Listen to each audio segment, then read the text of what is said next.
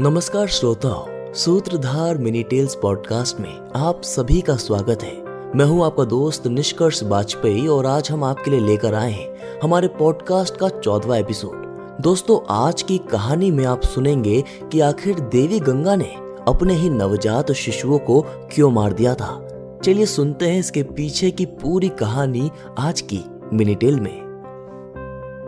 एक बार आठों वसु अपने परिवार के साथ जंगल में भ्रमण कर रहे थे। उनमें से एक, प्रभास, की पत्नी की दृष्टि गुरु वशिष्ठ की गाय नंदिनी पर पड़ी। उसने अपने पति से उस देवी गाय को पाने की इच्छा प्रकट की। प्रभास ने अपने अन्य भाइयों के साथ मिलकर वह गाय चुरा ली।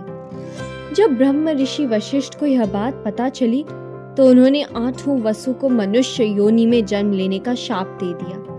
उनके पश्चाताप करने पर ब्रह्म ऋषि ने कहा, मेरे दिए हुए शाप के अनुसार तुम सभी मनुष्य योनि में जन्म तो लोगे और जन्म लेते ही उस योनि को त्याग कर पुनः देवत्व को प्राप्त करोगे। परंतु इस प्रभास को शीघ्र मुक्ति नहीं मिलेगी और उसे अनेक वर्षों तक मनुष्य योनि में रहना पड़ेगा। उसके बाद सभी वसु देवी गंगा की शरण में गए और उनसे प्रार्थना की कि उनका मनुष्य योनि में जन्म उनके पुत्रों के रूप में हो और वही उनको मुक्ति प्रदान करे।